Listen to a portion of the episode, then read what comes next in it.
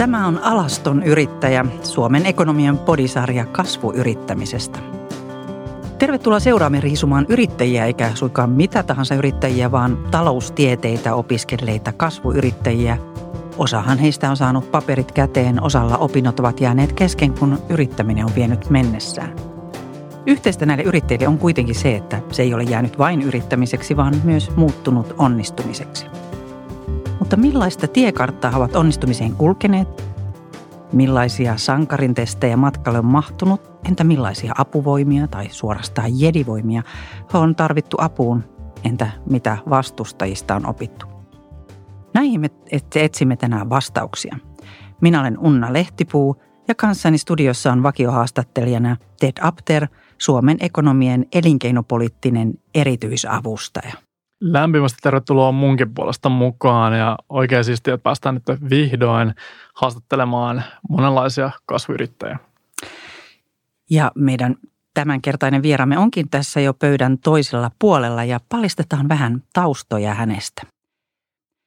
Ensin pitää mennä ihan vuoteen 1996 ja Maaningan kirkonkylälle vajaan tuhannen asukkaan kunnassa nuorilla oli varsin vähän virikkeitä ja tapahtumia tuohon aikaan. Mutta peruskoululainen Lennu päättikin piristää paikan viikonloppuja ja ryhtymällä DJiksi ja perusti sitten ihan oman firman eli diskopalvelu Panikin, jossa soitti musiikkia tavallisilla kotistereoilla. 16-vuotiaana hän haki ensimmäistä kertaa pankista lainaa firman kalustohankintoihin. Mutta eihän se siihen tietenkään jäänyt, kun yrittäjä geeni oli istutettu sisään. Toiminta laajeni Kuopio ja lähikuntiin ja laitteistokin parani matkan varrella. Ja firman kautta Lennu maksoi sitten palkkaa yhä useammalle muullekin. Mutta kun kauppatieteen opinnat alkoivat vuonna 2001, niin hän päätti luopua tästä diskofirmasta. Ja nyt mennään aikakoneella nopeasti vähän eteenpäin parikymmentä vuotta. Samainen Lennu on silloin jo 33-vuotias ja myy silloisen bisneksensä yhtiön nimeltä Paytrail tanskalaisille netsjättiyhtiöille ja hintalappu on 2,7 miljoonaa. Tämän jälkeen Lennu onkin sitten auttanut muita yrittäjiä menestymään. Ja nyt hän on täällä kanssamme. Tervetuloa Lennu Keinänen, sarjayrittäjä, bisnesenkeli ja startup-firmojen neuvonantaja. Vieläkö muuten teet diskokikaa kavereille, jos pyytää? No ensinnäkin kiitoksia kutsusta. Todella mukava olla täällä. Ja kyllä keikkaa teen silloin tällöin hyvin pienissä ympyröissä tosin nykyään, mutta silloin tällä. Ja mikä musa pyörii nyt levyllä? Tota, kyllä se tällä hetkellä tuonne tota, elektronisen tanssimusiikin suuntaan menee. Yhtiö, jonka myit siis jo muutama vuosi sitten tanskalaiselle Nets-jättiyhtiölle, niin oli Paytrail, mutta mistä se sitten sai alkunsa? Paytrailin alkumetrit oli oikeastaan semmoiset, että mä siinä diskopalvelun ja Paytrailin välissä pyöritin firmaa, joka teki verkkokauppoja. Ja tämä Paytrailin ikään kuin liikkeelle laittava hetki oli oivallus siitä, että tämä jokainen verkkokauppias, joka halusi alkaa tuotteita verkossa myymään, niin totta kai tarvitsisi tämän kanssa koneen. Ja maailma oli kovin erinäköinen sillä – näiden maksutapojen käyttöönotto oli aivan älyttömän vaikeaa, että jokaisen pankin kanssa piti käydä tekemään erilliset sopparit, luottokorteista piti tehdä erilliset sopparit ja kaikki muut. Eli tota, se oli vaan aivan järjettömän kallista pienelle yrittäjälle. Ja tota, siitä se sitten lähti, niin kuin kaikki muutkin mun jutut, niin ei niinkään siitä niin kuin päätöksestä, että pitää alanpa yrittäjäksi tai perustan firman, vaan siitä, että miten tämä ongelma saadaan ratkaistua. Ja tästä yrittämisestä on tullut sulle suorastaan addiktio. Olet ollut mukana 35 yrityksessä noin ja tälläkin hetkellä parissa kymmenessä.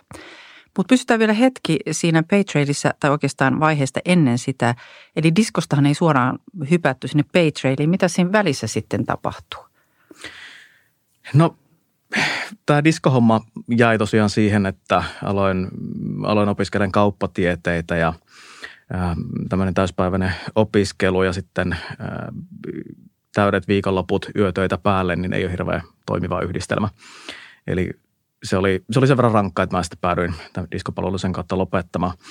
Sitten olisinko mä syyslukukauden malttanut olla täyspäiväisenä opiskelijana silloin ekana vuonna, kun tota, ää, muutaman yrittäjyyttä opiskelevan kaverin kanssa päätettiin sitten, että eiköhän tässä nyt tiedetä riittävästi, että pistetään, tota, kun noiden erikoisempien tietokonelaitteistojen ostaminen on hieman hankalaa, verkkokauppoja ei sillä vielä ollut, niin tota, ää, laitetaan liike pystyyn ja aletaan myymään niitä.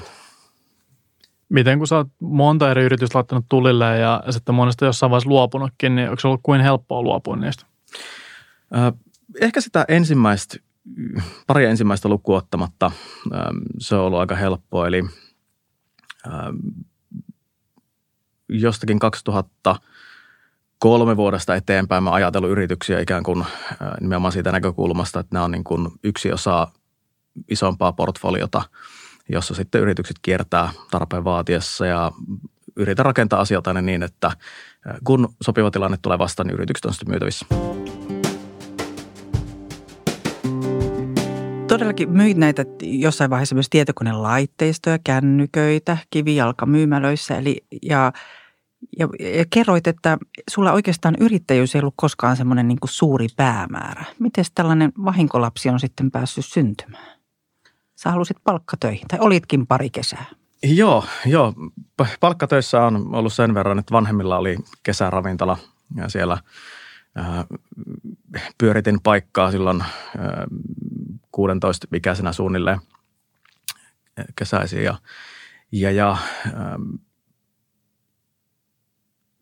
se tavallaan ikinä en sitä päätöstä ole tehnyt, että nyt alan yrittäjäksi. Et se on nimenomaan näiden erilaisten tarpeiden kautta sitten yritys vaan ollut se tavallaan väline, millä mä pystyn tekemään sitä, mitä mä haluan saada aikaiseksi. Mietitkö edelleen, että mikä susta tulee vai onko nyt selvää, että sä oot siinä paikalla, missä sun elämässä pitäisi olla? Ikinä, ikinä en varmasti koe, että olisin ikään kuin valmis. Että kyllä tässä niin kuin tekemistä on ihan älyttömästi vielä jäljellä ja, ja, ja sanotaan, että jos mä oon päässyt ehkä 20 prosenttia siitä taipaleesta, mitä mulla on tavoitteena, niin ollaan varmaan aika lähellä totutta. Hmm. Sulla tavoitteena on tietääkseni, että sata suomalaista menestyvää yritystä olet mukana kätilöimässä. Me mennään kohta siihen, mutta meillä tosiaan tässä sarjassa me tarkastellaan näitä meidän yrittäjiä tällaisen Star Wars-strategian kautta. Eli Star Warsissahan oli lähettäjä, prinsessa Leija, joka lähetti tehtävää tekemään, suorittamaan. Ja minkälaisia vastuksia, minkälaisia voittoja, auttajia, vastustajia siellä on ollut, niin käydään Lennu, katsotaan vähän sunkin elämää ja yrittäjäelämää tätä kautta. Mikä sä koet, että on tavallaan se suuri niin kuin purpose tai lähettäjä ollut sitten sun tässä tekemisissä? Mitä sä haluat nähdä tapahtuvaksi? Äh, no henkilökohtaisesti, jos katsoo nykytilannetta, niin se on nimenomaan toi sata menestystarinaa – sata kasvuyritystä, jotka kasvaa suuruusluokassa 50-100 prosenttia vuodessa ja puhutaan miljoona plus liikevaihdoista. Eli se on tämä mun niin kuin nykyinen, nykyinen missio. Ja tähän mä oikeastaan päädyin sitä kautta, että kun itsellä on matkan varrella ollut paljon semmoisia tilanteita, missä semmoisista henkilöistä, jotka on käynyt tätä polkua, niin olisi ollut hirveän paljon hyötyä – jonkun verran semmoisia henkilöitä on matkan varrella onneksi osunutkin, mutta hirveän paljon on kuitenkin semmoisia asioita, missä on lähtenyt ikään kuin nolla ymmärryksellä tekemään jotakin ja sitten matkan varrella hakattu päätä seinää aika rankastikin välillä. Hmm. Minkälaisia näin sun auttajat on? Niitä joitakin on matkalle mahtunut, niin osaatko sieltä nimetä tai kuvata? Kyllä siellä on muutamia semmoisia, jotka voisin hyvinkin nostaa. Ehkä tämän niin kasvuyrittäjyystaipaleen tärkeimpiä hahmoja löytyy varmaan sieltä Paytradein alkumetreiltä.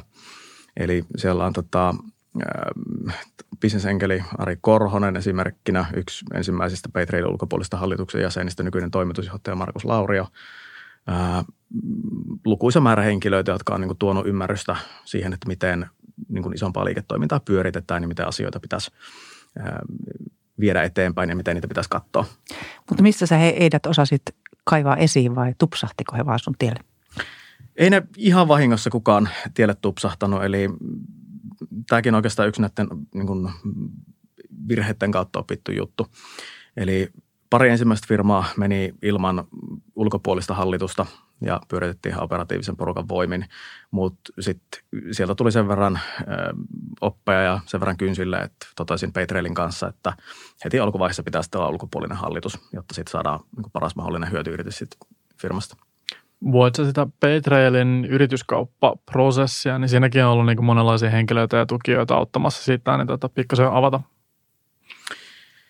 Joo, no siitä, siitä hetkinen siitä prosessista on, mutta tota, vähän, vähän voin avata. Eli no sehän kesti ää, pitkälti yli vuoden kokonaisuudessaan se homma ja se lähti liikkeelle siitä, että ää, useampi taho yhtä aikaa lähestyi mua, että niin kun halut, oltaisiin kiinnostuneita mahdollisesti ostaa firma. Toki nyt matkan varrella säännöllisesti oli tullut yksi-kaksi vuodessa melkein sieltä alusta asti, mutta tota, tilanne oli sitten, kun useampi tuli yhtä aikaa, niin sitten tuli semmoinen, että no nyt, nyt saattaisi olla ehkä oikea aika lähteä myymään ja sittenhän siinä oli investointin pankkiiria mukana. Meillä siinä vaiheessa hallituksessa oli paljon yrityskauppaosaamista mukana, kymmeniä tehtyjä ostoja ja myyntejä porukalla, niin tota, siinä olisi semmoinen hyvin tiivis operatiivisesta porukasta ja hallituksesta koostuva ydinjoukko, joka sitä yrityskauppaa sitä eteenpäin.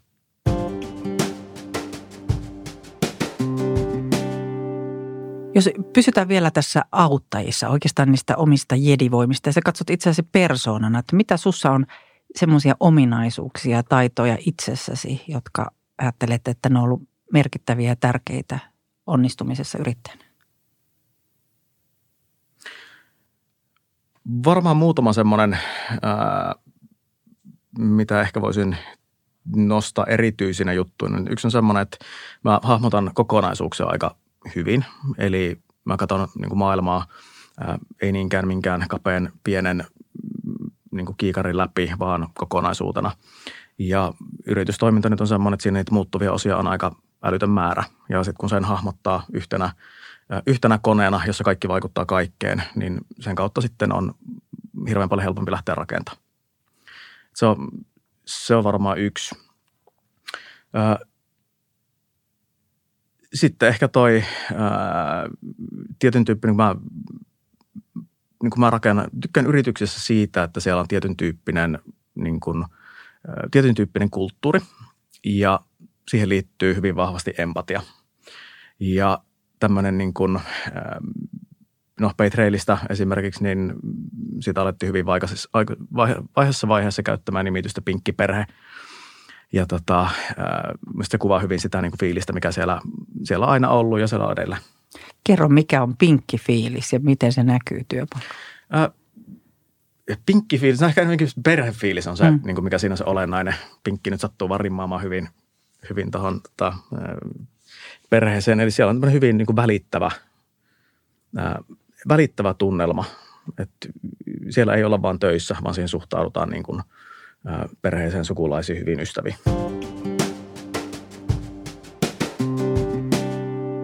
Jokaisen yrittäjän matkalle mahtuu myös niitä sankarin testejä, joissa meistä otetaan mittaa.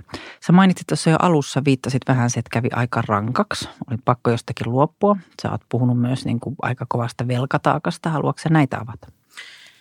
Joo, oikeastaan tuosta tulee yksi Paytrailin liikkeelle laittavista voimista myös ton kautta. Eli Petrailia edeltävä firma, just tämä, missä myytiin tietokonelaitteistoja, niin sitten kun verkkokaupat alkoi yleistymään suhteellisen nopeastikin tietokonepuolella, niin meiltähän lähti siinä käytännössä bisnes sitten alta, ei oikein päästy edes vauhtiin.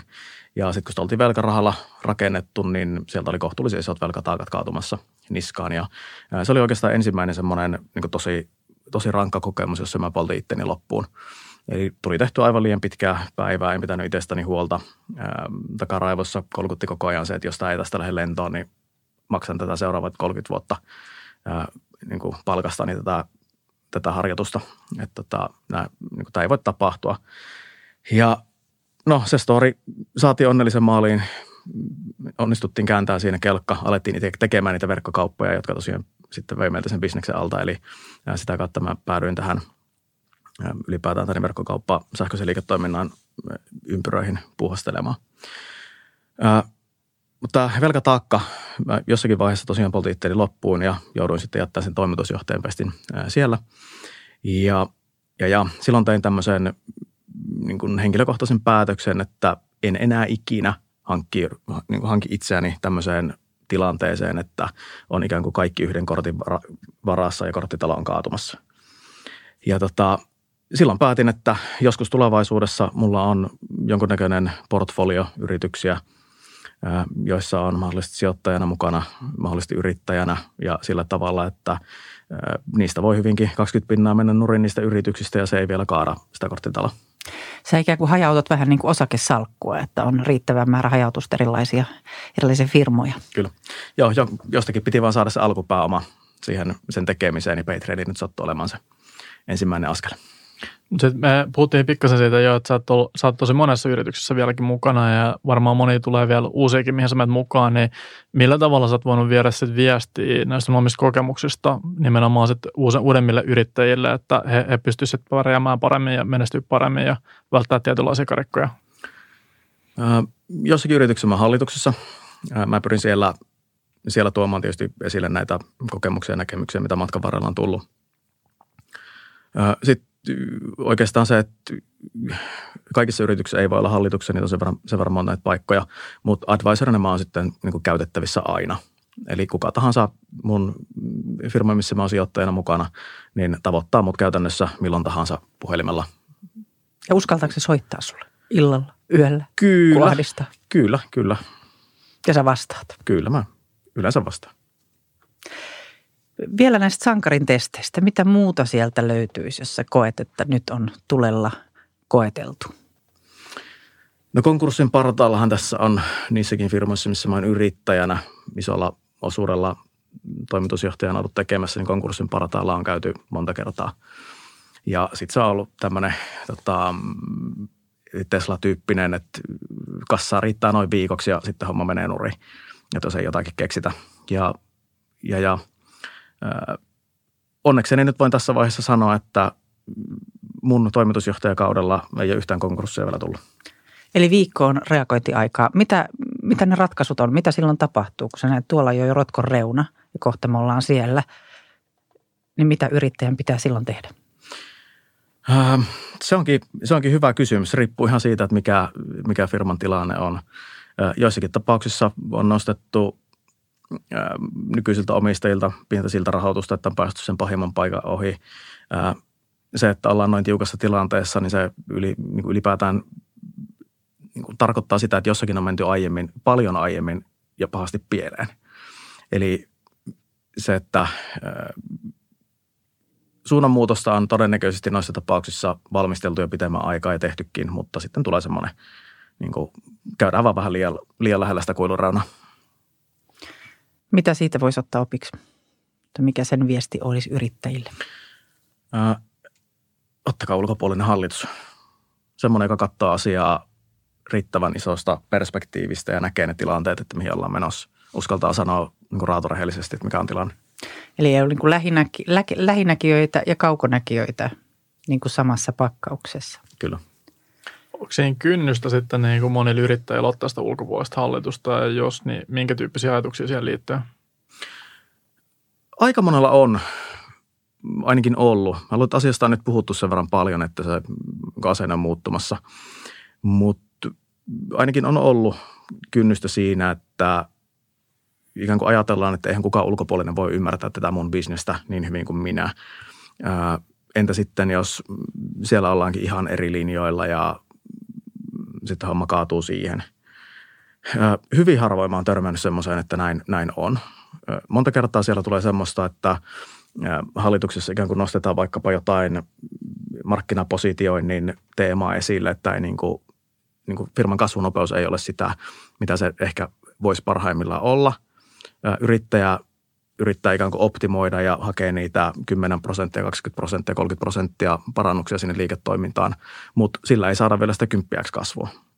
Usein siihen liittyy se, että se koko firma pitää jotenkin positioida uudelleen, strategia pitää rakentaa uudelleen ja sitä kautta sitten lähtee se, saattaa olla hyvinkin vuosi, kaksi aika ikään kuin siellä yrittäjällä kypsyy se ajatus siitä, että hei hallituksessa puhuttiin vuosi sitten tämmöisestä, ehkä siinä olikin jotain totuusperää.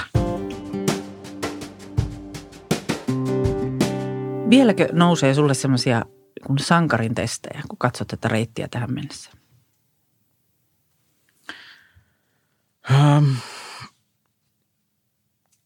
ehkä semmoisia vaikeimpia tilanteita niin kuin itselle henkilönä on ollut semmoiset, missä on ikään kuin lähtenyt kaverit pohjalta tekemään bisnestä ja sitten se homma ei olekaan mennyt niin kuin on pitänyt. Ja sitten, sitten on päädytty siihen, että jossakin tapauksessa on irti sanottu ja sitten on kyräilty hetken aikaa. Onneksi kaikissa, kaikissa tilanteissa on päästy näistä niin kuin töihin liittyvistä haasteista yli, mutta tota, kyllä, kyllä ne on aika, aika ikäviä tilanteita. Hmm. Mitä tarkoitat kaveripohjalla? Hyviä ystäviä. Onko sulla linjausta siihen? Teetkö ystävien kanssa, rakennatko yrityksiä?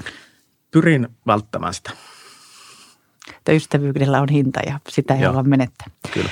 Sä itse asiassa tuossa aikaisemmin, kun mennään tässä meidän strategia, Star Wars-strategiassa eteenpäin, että vastustajia, Darth Vadereita, mitä sinne mahtuu, niin sitten sä kerroitkin, että sä teit tällaisen transformaation. Eli muutuit itse vastustajaksi, eli ryhdytkin rakentamaan verkkokauppaa itse, joka itse asiassa oli niin kuin aikaisemmin siellä niin kuin aidan toisella puolella. Mutta mitäs muita vastustajia tähän matkalle on mahtunut? Eihän mikään, mikään firma toimi täysin ilman kilpailua. Et kun näiden startuppien kanssa juttelee, niin joskus tulee, aika useinkin tulee semmoista, ei, me, ei meillä ole kilpailua, mutta ei se koskaan pidä paikkansa, että ainahan ne asiat on jotenkin tehty aiemmin. Se tapa voi olla ehkä uusi, mutta tota, kilpailu on aina ja mun mielestä kilpailuun pitää suhtautua sillä tavalla, että ää, se on ikään kuin kirittäjä. Että jos on liian, liian hyvä tilanne yrityksessä eikä ole kirittäjiä, niin sitten siinä helposti laiskistuu ja sitten joku menee tosi lujaa ohi. Onko se myös sisäisiä vastustajia? Joo. Tämä laiskuuden joo, joo. Tota, luovasta laiskuudesta nyt voisin, voisin puhua jonkun aikaa. Itse lasken itseni tota, äärimmäisen tota, laiskaksi ja luovaksi. Eli mä en tykkää tehdä mitään asiaa yli kolme kertaa samalla tavalla, että sit se on niin kuin aika automatisoida, eliminoida, delegoida tai vaan antaa olla. Miten sä sitten aamulla esimerkiksi tuon munakkaan paistat? Tota, Neljättä ja viidettä kertaa. Öö, mun kuusivuotias poika paistaa mun aamulla. Hän tykkää siitä. Mutta joo, äh, ehkä tuohon no, kotitöihin liittyen, niin mä tykkään kokkailla. Mm. Ja teet aina eri ruokaa, tai siis kolmesti vaan sitä yhtä samaa ja sitten vaihtuu resepti. Mutta miten no, sä sitten työelämässä tätä sovellat? No nimenomaan näin, että äh, jos asia on ensinnäkin semmoinen, että äh, se on tekemisen arvoinen. Ensimmäisenä että pitää miettiä, että kaikkea ei voi tehdä, kaikkea ei kannata ylipäätään tehdä, hirveästi kaikkea turhaa tauhkaa, joka tota, maailman pärjää aivan hyvin, jos se jättää tekemättä. Sitten on tota, jätetään tekemättä se, mitä ei tarvitse tehdä. Sitten ne, mitkä on pakko tehdä, niin sitten on tämä perinteinen, automatisoidaan jollakin tavalla – sitten jos sitä ei pysty automatisoimaan jollakin tavalla, prosesseja optimoimalla automaatiotyökaluilla jollakin muulla, niin sitten tota, sit se pitää delegoida. Delegointi on niin kuin se kolmas vaihtoehto vasta. Kasvuyrityksessä usein näkee juuri se, että siitä yrittäjästä itsestään tulee se pahin tulppa, kun hän pitää Kyllä. kaiken käsissä. Kyllä. Mikä sun neuvo siihen on? Semmoinen hyvä ohje nuora, mitä mä oon itse aina pyrkinyt noudattamaan, niin on tämmöinen, että niin kuin johtaja on onnistunut silloin, kun hän on tehnyt itsestään tarpeettoman. Mutta kun monelle yrittäjälle se yritys on niin kuin se rakkauslapsi, niin sellaisesta voi luopua. Se on valitettavasti monessa tapauksessa on näin. Mä itse en, itse en katso asiaa tästä näkökulmasta, että Kasvatat lapset maailmalle, lähetät ne, vilkutat Kyllä. ehkä siellä ovella. No, eikö se ole vähän jokaisen vanhemman tehtävä niin kuin kasvattaa lapsista itsenäisiä ja päästä ne maailmalle. Mutta onko tuossa sitten, kun sä oot kuitenkin päästänyt irti monesta yrityksestä, kanssa se mennyt moneen uuteen, ja sitten meillä on niin moni, joille se yksi yritys muodostuu jotenkin siksi niin kuin elämää suuremmaksi asiaksi, mistä on sitten vaikeampaa päästä irti ja näin, niin tota, onko siinä jotain vinkkejä heillekin, jotka sitten niin jatkaa sitä samaa yritystä, miten he voisivat päästä sitä ainakin niin rajallisessa määrin enemmän irti? No varmaan yleisin polku on se, että jos on ollut vaikka toimitusjohtajana firmassa, niin siirtyy puhtaasti hallitukseen – ottaa sinne jonkun semmoisen toimitusjohtajan, joka niin pyörittää sitä hommaa itsenäisesti. Eli se on ehkä semmoinen, mitä mun tuttava piirissä näkee aika paljon. Nyt tosi paljon jengiä, jotka on pyörittänyt firmaa 5 vuotta, 10 vuotta, 15 vuotta ja sitten on siirtynyt hallituksen puheenjohtajaksi ja antaa tilaa semmoisille, joilla on uutta energiaa ja vähän uusia näkemyksiä asioiden pyörittämiseen. Mutta sekin vaatii rohkeutta katkaista se henkinen napanuora siihen ja sitten antaa sille mm. ikään kuin vieraalle valtuudet. Mm. Se on, jos siihen suhtautuu ainoana lapsena, niin sitten se on ymmärrettävästi vaikeaa. Nyt kun sulla on se tavoite niistä sadasta menestyvästä yritystä, jota sä, jos, joiden tarinassa tulee lukemaan Lennu Keinänenkin sitten mukana jossakin kohtaa, niin jos se toteutuu se sun visio, niin mitä silloin on tapahtunut? Minkälaisen maailman sä olet silloin maalannut? No, sehän tarkoittaa varmaan tuommoinen kymmenisen tuhatta työpaikkaa. Kunnan kokoinen kaupunki. Kyllä, kyllä. Se tarkoittaa sitä, että kun jokainen näistä yrityksistä tuottaa jotakin palvelua, joka niin kuin kykenee luomaan merkittävää arvoa omalle asiakaskunnalle, oikeastaan riippumatta siitä, mikä se, mikä se yrityksen business on, niin sieltä kautta sitten tulee hyvinkin, hyvinkin merkittäviä niin kuin sekä yhteiskunnallisia, mutta myös niin kuin ihmisten elämää helpottavia asioita. Että, tota, ehkä, ehkä tiivistettynä, niin iso, iso lama maailmankaikkeuteen, mutta tuota, pieni kuoppa kerralla. Se 10 000 uutta työpaikkaa, mikä siis vastaa noin niin kuin 10 paikkakuntaa, josta olet alun perin lähtenyt ponnistamaan niin kuin yrittäjyyteen liikkeelle, niin se on hurja määrä. Ja Kymmenen maaninkaa. Se, niin kuin, se, se, se niin kuin kuvastaa hyvin sitä, mikä rooli kasvuyrityksillä on Suomessa. Et meillä katoaa paljon työpaikkaa, mutta tulee uusia tilalla ja aika usein on sitten kasvuyrityksiin syntyviä työpaikkoja. Niin millaisia asioita Suomessa pitäisi tehdä, jotta kasvuyritykset voisivat vielä nopeammin luoda työpaikkoja Suomeen? Tai onko tullut vastaan sellaisia esteitä, mitkä on hidastanut? Mä, mä en ole hirveästi kohdannut sitä niin kuin tämmöistä niin kuin yhteiskunnan hidastavia vaikutuksia. Totta kai niin kuin asiat niin kuin verotus ja palkkaamisen vaikeus ja pieni kotimarkkina ja tämän tyyppiset asiat, niin nämä on niin kuin hidasteita, jos verrataan, verrataan moniin muihin maihin. Mutta ei se mun mielestä niin kuin millään tavalla estä sitä kasvavan menestysyrityksen rakentamista. Onhan täällä hirveä määrä tarinoita siitä, että on lähetty maailmalle ja tehdään isoja juttuja. Eli hallitusta ei voi syyttää, jos oma yritys ei lähde lentoon? No ei, ei sitä voi hallitusta syyttää. Mm. Kyllä se on, kyllä se on yrittäjän, yrittäjän oma, oma juttu yleensä. Sun salkku, portfolio, jossa on noin parikymmentä yritystä ja yhtiöitä, niin keskittyy aika paljon B2B, softa- ja teknologiayrityksiin. Ja mikä sillä alueella erityisesti sua kutittaa ja kutkuttaa? Ähm, varmaan, jos katsoo sijoittajan näkökulmasta, niin äh, se, että toi, ähm, toi kenttä on semmoinen, missä hyvin iso osa niin kuin nopeista kasvutarinoista ja eksiteistä tapahtuu. Totta kai niitä on kaikilla aloilla, mutta toi on semmoinen, mikä korostuu selvästi pääomasijoittaja niin kuin ympyröissä, että nämä kerää suuria määriä rahoitusta ja tähtää suoraan sinne isoihin kansainvälisiin storeihin. Ja sitä kautta saada tähän merkittävän kokoisia eksittääkin. Mun oma tausta, miten mä softapuolelle on päätynyt, niin on se, että mä aloin harrastaa tietokoneiden kanssa puuhailua joskus varmaan kymmenen ikäisenä semmoisella koneella kuin VIC 20, joka on vielä vanhempi vekotin kuin suurimman osan tuntema Commodore 64. Ja tota, mä oikeastaan siitä asti puuhastellut noiden vehkeiden kanssa, niin se on vähän niin kuin, mä en, mä en ole koskaan tietokonealaa opiskellut millään tavalla, softaa opiskellut millään tavalla, mutta kun mä oon kasvanut sen kanssa, niin se on vähän niin kuin, ihan kuin luonteva, luonteva juttu. Kuinka sä sitten haistat menestyksiä? Sä paljon niin startupien kanssa oot tekemisissä ja useat niistä on niin verkkokauppatoimijoita myöskin, niin, mutta mitä signaaleja sä luet? Virallisesti mulla on semmoinen arviointilomake, jonka mä täytän jokaisesta potentiaalisesta sijoituskeisistä. Se on siis paperilomake? No, tai mä, tuolla koneella. Joo, joo. joo Trellossa, Trellossa tiketti, pari, pari check, checklistiä siellä. Mutta tota, siellä on käytännössä tärkeimmät jutut, niin äh, yrityksen liikeidea, sen skaalautuvuus, tiimi, tiimin niin oppimiskyky, niin kuin sopeutuvuus siihen muuttuvaan caseen, markkinapotentiaali. Sitten siellä on tämmöisiä henkilökohtaisia näkökulmia, että niin onko tunnistettu selkeitä asioita, missä mä pystyn henkilökohtaisesti tuomaan lisäarvoa sinne. Ymmärränkö mä sen bisneksen hyvin. Sitten se, että mitä näitä arvioidaan, niin se onkin toinen kysymys.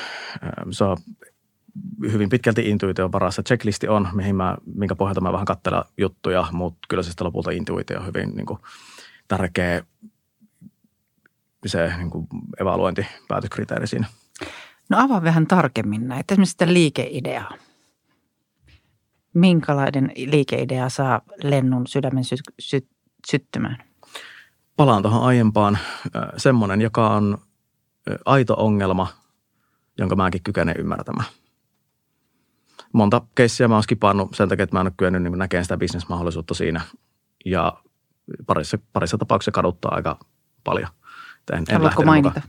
Ö, nimiä en, en suoraan sanottuna muista. Muistan vaan miettineen, että voi hitto, kun en lähtenyt tuohon. Mutta näet silmissäsi tälläkin hetkellä ohikulkevia dollaria eurojonoja. Joo, kyllä, kyllä. Mutta ne, ne jää harmittaa vielä ne kanssa keissit, mitkä on niin kuin skipannut ja se lähtenyt liikkeelle. Joo, kyllä, kyllä ne väistämättä jää harmittamaan. Mutta sitten toisaalta – kun on tämä sijoitustrategia, mikä mulla on, niin sitten siellä mennään. Sitten tiimi. Mitä pitää hyvässä tiimissä olla? Ähm, no, ensinnäkin siellä pitää olla semmoinen hustleri-tyyppi, joka on vähän niin kuin joka puolella ja laittaa asioita tapahtumaan. Ei ehkä ymmärrä hirveän syvällisesti edes kaikkea, mitä mitä tota, yrityksessä pitäisi tehdä, mutta menee ja niin kuin, laittaa tapahtuma. Sitten siellä useimmiten on tämmöinen tuotetyyppi, joka katsoo sitä yrityksen tuotetta tai palvelua sieltä niin kuin toisaalta asiakkaan lasien läpi, mutta myös sieltä niin kuin teknisestä, teknisestä näkökulmasta niin, että ei päädytä esimerkiksi umpikujan tuotekehityksen jatkuvuuden kanssa, ei rakenneta vanhoilla teknologioilla ja niin päin pois. Ja sitten siinä tarvitaan luonnollisestikin, kun bisnes pyörii euroilla, niin myynti, markkinointiosaamista. Hmm. Sä mainitsit myös sanan sopeutuminen on sellainen, jota sä katsot. Avaa vähän sitä. se oikeastaan näkyy parhaiten noissa keskusteluissa, mitä mä yrittäjien kanssa käyn. tosi monesti on käynyt niin, että mä oon käyty yksi keskustelu, sanotaan nyt vaikka tammikuussa – bisneskeissiä läpi. Mä oon todennut, että tämä ei niin kuin, on vielä liian ikään kuin levällään tämä pakka.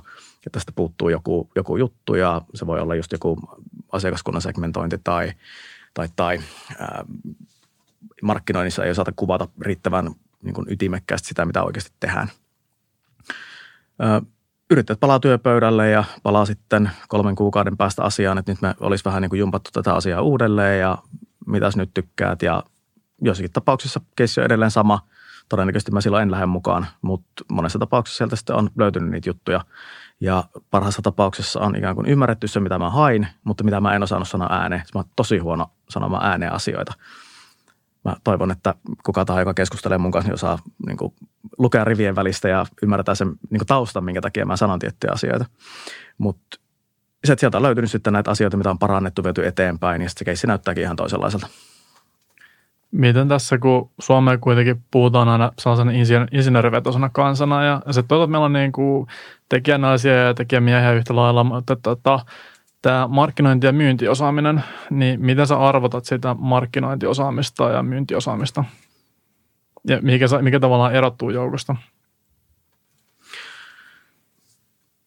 Mä luulen, että se ensimmäinen vaikutelma syntyy siinä, että niin kuinka ymmärrettävästi siitä asiasta osataan osataan kertoa. Että aika, aika monesti alkuvaiheen yrityksessä näkee sitä, että on ikään kuin rakennetaan semmoinen niin kuin yksittäisten asioiden himmeli, että niin kuin kerrotaan diiteilejä hirveästi 50 eri asiasta. Ja sitten puolen tunnin keskustelun jälkeen siitä hahmottuu, että hei, tähän olkipukki tämä homma. Verkkokaupasta sen verran, jos katsoo pienempiä yrittäjiä, aloittelevia yrittäjiä, niin aika, ja vaikkapa tämmöisiä käsityyrittäjiä, vaate, designer, niin kaikki haluaa rakentaa sen oman verkkokauppansa sinne omille sivuille.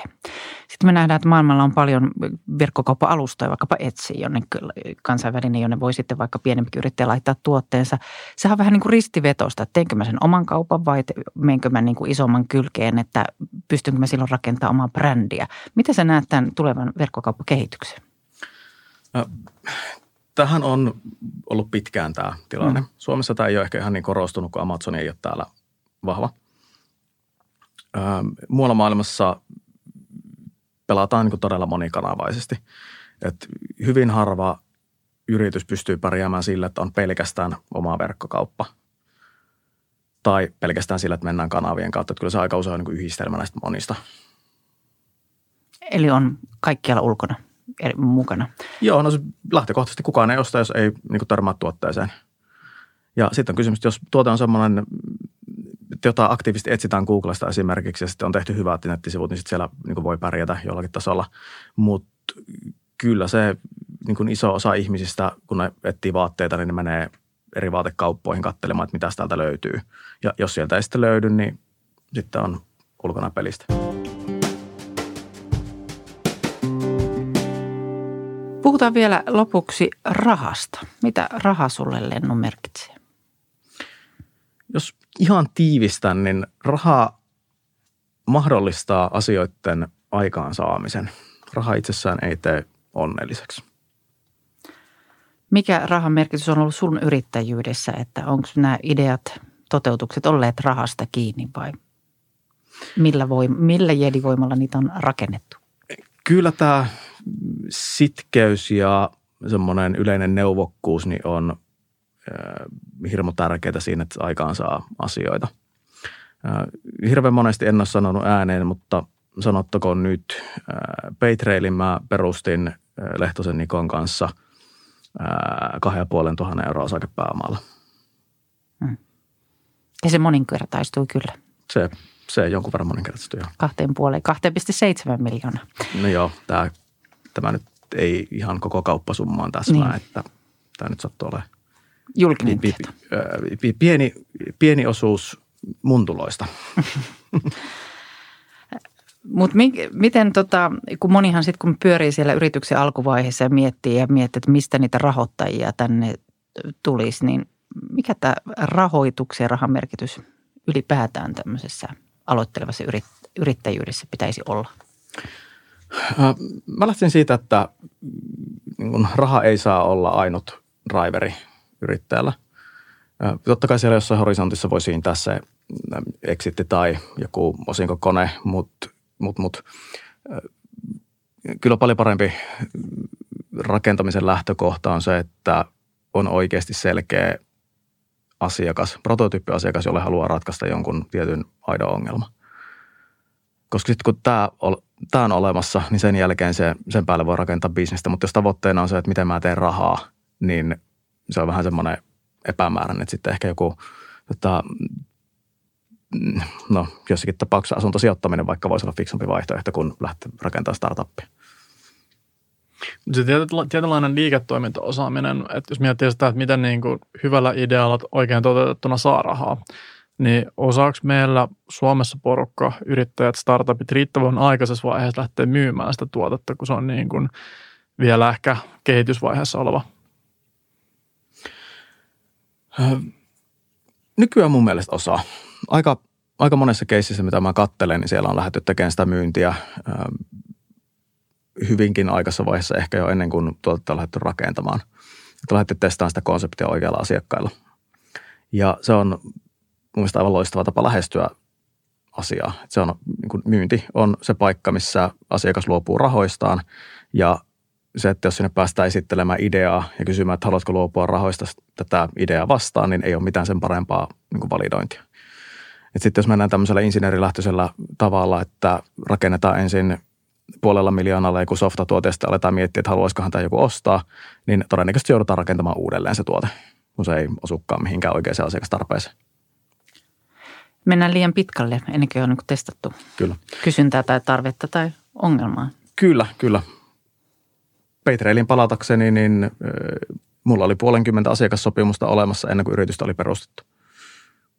siellä oli alkuperäinen, siellä oli hinnoittelu valmiina siellä sopparissa ja asiakkaalle tämmöinen esisopimus, että tämmöinen, tämmöinen palvelu tulee seuraavan kuuden kuukauden aikana. Jos se tulee, niin otat, maksatko tämän? Mm. Tätähän me nähdään nyt pörssissä esimerkiksi ne sähkö, sähköautomarkkinoilla, että ensimmäistäkään autoa ei vielä tehty eikä myyty, mutta pörssiarvo on ihan huikea. Että. Tähän voi tietysti kasvuyrittäjä pyrkiä hyvin. Kyllä. Mistä sitä ihan ensimmäistä rahoitusta kannattaa sitten lähteä hakemaan? Onko se kuin isoäidin ja isän puss ja äidin pussilta ja tai naapureilta? No mä myin vanha autoni pois, millä mä Patreilin laitoin liikkeelle. Se on yksi, yksi hyvä vaihtoehto, jos niin pienellä summalla pystyy sen tekemään. kyllä ne aika usein on nämä ihan lähipiiri, jos puhutaan ykköstonneista siihen ihan alkuvaiheeseen julkiselta puolelta on saatavissa kohtuullisen hyvin alkuvaiheen rahoitusta. Avainhenkilöiden palkkaamiseen on saatavissa rahoitusta tuotekehitykseen. Olennaista on se, että saadaan sitä liikevaihtoa ja proofia sieltä asiakaspuolelta mahdollisimman aikaisessa vaiheessa. Se toimii sitten vipuvartana siihen, että pääsee juttelemaan bisnesenkelien kanssa isommista julkisista rahoituksista. Se on oikeastaan se, mitä kaikki haluaa nähdä. että jos, jos liiketoiminta kykenee synnyttämään kassavirtoja, niin sitten se on hirveän paljon helpompi sijoittajienkin lähteä mukaan. Palataan ihan lopuksi sun opintoihin. Taloustieteen opintoihin. Missä vaiheessa ne on nyt? Mutta mä luulen, että mun osalta niihin palaaminen on vähän niin kuin mennyt jo se mahdollisuus. Eläkkeellä sitten kesä, kesäyliopiston joo, kurssille. Kyllä. Siis, mullahan on sellainen tilanne, että mä oon Kuopion yliopistolla silloin, kun se vielä Kuopion yliopisto oli, niin – tein gradunkin hyväksytysti. Ja mikä oli aihe? Se oli kasvuyritysten strategiaprosessit, case Paytrail. Tässä vielä, tuota, jos sä pääsit nyt aloittaa ihan alusta sen yrittäjäpolun sieltä diskoyrityksestä lähtien tai, tai Paytrailia, niin millaisia neuvoja sä antaisit itselle siihen vaiheeseen?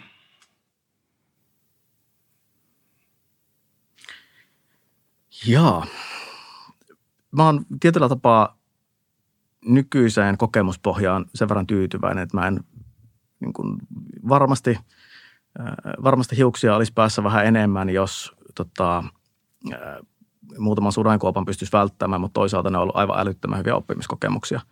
Että se, että kompastuu tosi pahasti johonkin ja joutuu itse keksimään, että miten sieltä pääsee ylös, niin siinä oppii vaan niin kuin paljon enemmän kuin siinä, että joku sanoo, että hei, hyppää kuopa yli. Ekonomista hyvin pieni prosentti, muistaakseni neljän luokkaa on yrittäjiä. Onko se luvattoman pieni luku? Onhan se pieni luku ja voisi olla paljon, paljon, paljon korkeampikin, mutta sitten toisaalta ää, yrittäjyys ei ole kaikille – kenelle se parhaimmillaan sopii? Minkälaiseen no ei, ihon osaa, sisään? Joo, no totta kai riskinsietokyky on yksi sellainen, mikä on niin väistämättä pitää olla ja semmoinen niin aktiivinen ote ongelman ratkaisuun, mikä pitää olla, että muuten, muuten ei voi pärjätä. Öö, Mutta yrittäjiä on toisaalta hirveän monenlaisia.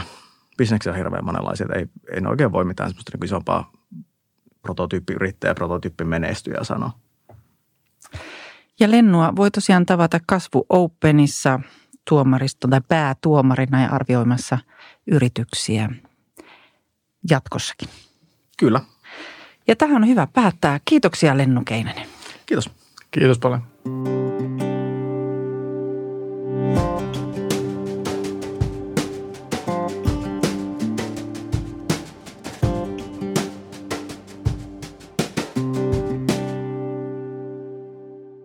Jatkamme studiossa alaston yrittäjä Jälki Höyryissä täällä ja seurannani on Ted Apter Suomen ekonomeista ja lisäksi Amel Keili Fibanista ja minä olen Unna Lehtipuu. Tervetuloa. Riisuttiin äsken tuossa Lennu ihan ilkosille yrittäjänä ja, ja nyt olisikin kiva kuunnella, mitä Amel sulta nousi mieleen sieltä Lennun tarinasta – Joo, ensinnäkin kiitos kutsusta. Kiva olla täällä ja, ja oli todella mielenkiintoista kuulla, kuulla Lennon tarinasta ja tavallaan polusta yrittäjästä bisnesenkeliksi ja, ja hallitusammattilaiseksi. Ja tota, siitä, siitä jäi niin kuin monia asioita mieleen, josta alkuun tietysti tämä 16-vuotiaana ensimmäinen yritys ja, ja DJ-palvelu, niin, niin siitä tavallaan, miten se matka on rakentunut. Ja kyllä, kyllä on niin kuin, vaatii ainutlaatuista yrittäjää ja osaamista, että, että pystyy myös niin kuin tavallaan kaikki nämä yritykset, ja, ja, joita hän on perustanut, on mukana sparraamassa niin kuin eri toimialoilta, niin tavallaan kuinka, kuinka valtavasti osaamista sekin vaatii, että, että osaa niin kuin niitä omia, omia tota, kykyjä implementoida kautta sitten toimialojen tämmöisenä ensimmäisenä havaintona. Miten tota, kun Lennon kuitenkin monessa yrityksessä mukana ja, ja tavallaan moni luonnon ja päästänyt irti niistä jo, niin jos miettii ihan siis enkelisijoittajankin näkökulmasta, ja, ja kukin toimii niin kuin oman logiikalla ja Lenno vähän avasi sitä, että mitä hän niin kuin etsii hyviä sijoituskohteita, mihin lähtee mukaan, niin mitä siitä jää mieleen? No joo, kyllä tämä on, voisi sanoa niin kuin tyypillinen bisnesenkelin lähestymistapa. Eli, eli kun sä lähdet mukaan johonkin yritykseen, yleensä sijoitat ja, ja kenties otat aktiivisen roolin, menet mukaan hallitukseen tai näin, niin, niin kyllä se lähtökohta on, että tämä on niin kuin sijoitus ja tämä on niin kuin väliaikainen. Ja just musta oli, tuossa oli hienoja vertauskuvia teidän puheessa tavallaan just miten niin kuin kasvatat ja, ja saatat aikuiseksi ja, ja tavallaan tota, niin kuin valmistaudutkin siihen sillä mindsetillä, että tämä ei ole mikään, mikään ikuinen projekti – että tota, meidän tilastojen mukaan keskimäärin bisnesenkelit lähtee mukaan sillä mindsetillä, että tämä on niin kuin 3-5 vuoden, mutta, mutta todellisuus näyttää, että itse asiassa se on yleensä 7-9 vuotta, kun se enkeli sitten irtaantuu. Että et siinä useimmiten sitten ei, ei ne suunnitelmat aina toteudu niin tai, tai sitten joudutaan vähän muuttaa suuntaa taaperovaihe kestääkin sitten vähän odotettua pidempään, että Kyllä. polvia ja tuota, kyynärpääsuojia Niinpä. pidempään. Oliko tässä eh, Amel jotain sulle, mikä erityisesti myös yllätti Lennon tarinassa? Um, no ehkä se Tota, ähm, en ehkä sanoisi, että yllätti. Mä tiesin tästä, tästä osittain niin kuin, ähm, paljonkin etukäteen, mutta ne, mitä tietysti mua paljon ilahdutti ja mitä on, on niin kuin hyvin tyypillisiä, on tämä tavallaan, miten paljon Lennukin nosti sitä, miten niin kuin ulkopuolisen avun tarvetta ja merkitystä. Ja just sitä, miten, miten hän on ottanut apua vastaan omien, omien yritystensä alkuvaiheessa, mutta sitten myös tämä tavallaan, miten hän nyt pistää hyvän kiertämään ja niitä omia osaamisiaan ja omaa tavallaan tuottoaan, jota on, on tehnyt näillä yritysmyynneillä. Ja se on tavallaan tavallaan nimenomaan se meidän Fibanillakin tämän, tämän niin kuin tavallaan toiminnan ydin ja, ja monien niin kuin kesken driveri ja, ja polttava tavallaan aihe siinä, että, että pistää niitä omia, omia oppeja eteenpäin. Mikä TED muuten sua yllätti tässä? No ehkä yksi asia, mikä mut yllätti siinä on se, että Lennohan tavallaan niin kuin väisti mun kysymyksiä ja totesi, että, e, niin kuin, että yrittäjästähän se on lähtökohtaisesti kiinni, niin kuin, että lähteekö homma lentoon ja tavallaan, että miten hyvin se oma firma menestyy ja sitten toisaalta, niin kuin, kun mä oon seurannut yhteiskunnallista keskustelua, niin yleensä niin kuin aina löytyy päätöksentekijöille jotain sellaisia asioita, että kaikki on tosi hyvin ja, ja sitten nämä voisi olla vielä paremmin. Niin tavallaan se, että Dennu koki, että ei, ei välttämättä tarvitsisi. Että tietyllä tapaa niin kuin sellainen – että et kun on riittävän monta menestystarinaa alla, niin jos toinen se viesti, niin silloin se kertoo jotain siitä, että miten hyvin meillä on asiat Suomessa. Niin kuin, että okei, että joo, meidän markkinat on ehkä pienet ja ne ei niin, kuin, niin läheisessä etäisyydessä niin kuin kaikkiin paikkoihin. Mutta ehkä tähän just niin kuin Amelikille, Amelillekin semmoinen kysymys, että, että minkä tyyppiset asiat teidän mielestä sitten voisi niin kuin Fimanin suunnalta niin tota, olla asioita, mitkä voisi olla vielä paremmin. Esimerkiksi, niin kuin, että, että jos joku haluaa juoksuttaa – omia luovutusvoittojaan ja siirtää niitä uusiin yrityksiin, niin onko siinä jotain, mikä voisi olla toisen? No joo, kyllä. Mun mielestä mä niin yhdyn siihen, siihen näkemykseen, että, että isossa kuvassa niin moni asia on tosi hyvin. Ja just siinä, kun, kun on, on asioita, mitä voi parantaa, niin, niin tavallaan haluan tietysti al, alkuun niin nostaa sen, että on, on monia asioita, mitä on todella hyvin ja, ja niin kuin yrityksen perustamisen helppous ja, ja kaikki tämä tavallaan viranomaistoiminnan luotettavuus ja sujuvuus ja, ja kaikki tällaiset on, on todella tota, tota hyvällä tolalla. Mutta kyllä, kyllä ehdottomasti me nähdään niin, että, että myös niin kuin listaamattomien yritysten – yrityksiin sijoittaminen pitäisi tehdä, tehdä niin kuin kannustavammaksi ja, ja helpommaksi. Ja nyt, nythän sitä kohdellaan tavallaan verotuksen kautta paljon ankarammin, mikä silloin kannustaa ihmisiä, ihmisiä sijoittamaan enemmän muihin ä, omaisuusluokkiin, kun taas me, me nähdään ja meidän tutkimusten mukaan bisnesenkelisijoituksethan luo työpaikkoja, ne luo kasvua, ne luo tota, kiihdyttää innovaatiot ja tällaista toimintaa. Että silloinhan nimenomaan tähän, tähän täytyisi tota, luoda, luoda paremmin kannustimia – Lennullakin oli näkemys, että 10 000 työpaikkaa, eli 10 pientä maaninkaa luoda kokonaan ihan tyhjästä. Se on aikamoinen niin kuin haaste, että ihan jo, jos miettii vaikka hallituksen tavoitteita työpaikoista, niin tota, yksi lennu, yksi bisnesyrittäjä tietysti näiden tiimien ja yrittäjien kanssa, niin, niin se on melkoinen unelma. Kyllä. Me just julkaistiin meidän, meidän nota, viimeisimmät kymmenen, kymmenen vuoden datat meidän tämmöisen oman tavallaan datakompassin työkalun kautta. Ja meidän datalla tarkoitan siis meidän jäsenten aggregoituu sijoitusdataa, eli kuinka paljon he on, he on sijoittanut omaa varallisuuttaan ja millaisiin yrityksiin. Ja meidän tutkimusten mukaan yhden, yksi miljoona niin, niin synnyttää 19 työpaikkaa näihin kasvuyrityksiin, joka on, on ainakin meidän mielestä niin hyvin paljon tehokkaampaa kuin moni muu tapa työpaikkoja. Mites Unna, mikä sua ihmetytti tai yllätti tässä tota lennon äskeisessä No mä olen Lennun kanssa tehnyt aikaisemmin tuomaroinnissa yhteistyötä ja tietysti nähnyt hänen niin kuin strategian käytännön toteutusta niiden kysymysten kautta ja että sillä tavalla tuttu, mutta kyllähän tässä oli paljon uutta myös ja juuri tämä niin kuin moninaisuus ja, ja myöskin se, että mikä siemen siellä on jo niin kuin hyvin nuorena istutettu. Ja kun hän vielä sanoi, että hän ei koskaan oikeastaan aja, niin kuin ajatellut yrittäjyyttä, ilmeisesti ei vieläkään, että, mutta että joku driveri, että mikä siihen niin kuin mikä siinä persoonassa on jo niin kuin valmiina, että lähtee sille tielle.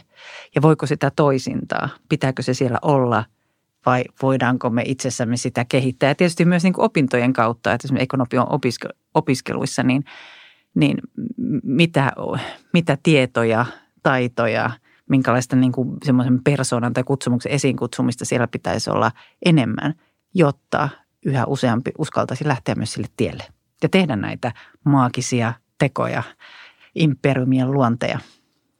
Toi on, on musta tosi tota, mielenkiintoinen pointti ja, ja herää siitä just mieleen se, se, mitä hän korosti paljon, että just, että hän ei, hän ei lähde niin se yrittäjyys edellä, vaan se tavallaan se ongelmanratkaisu edellä, mikä on, on tavallaan, itse ainakin uskon, että se on, se on yksi tapa tavallaan kasvattaa menestyvä firma. Että et ei lähde just sillä edellä, että mä haluan yrittää ja mitäs mä voisin ratkaista, vaan, vaan sillä edellä, että heitä on oikea ongelma ja nyt mä teen kaikki niitä ratkaisemiseksi. Ja sitten tavallaan se menestys ja kasvu on siinä sivutuotteena, että, että varmasti just ekonomi-opiskelijalle semmoista niin kuin ongelmanratkaisukyvyn korostamista ja, ja tota, sitten sitä niin kuin out of the box ajattelujen ja, ja ratkaisujen tuomista, niin, niin uskon, uskon, että sillä, mm. sillä voisi saada ja tämä juuri mitä hän sanoi siitä, niin kuin, että hän itse asiassa muutti itsensä niin kuin vastustajaksi.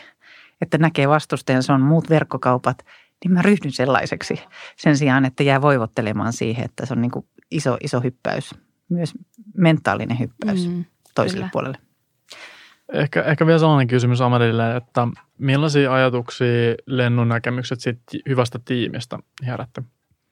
Joo, joo. Se oli, se oli tota, tosi mielenkiintoinen kysymys ja, ja kans keskustelu teille siitä, että kyllä, kyllä mä uskon myös sen, että, että jokaisella tavallaan tiimissä tai hyvässä tiimissä on ne niin kuin omat roolit.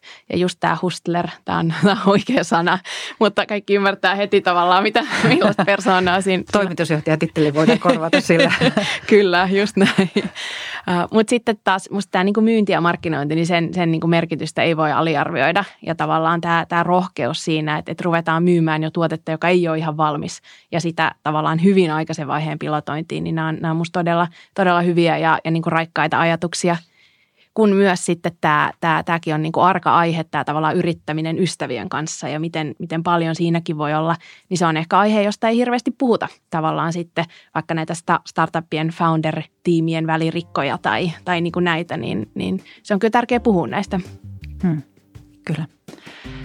Kiitoksia Amel ja kiitoksia Ted ja tämä Lennu-jaksomme päättyy tähän. Ja seuraaviin, seuraavien yrittäjiä riisumaan sitten muissa jaksoissa.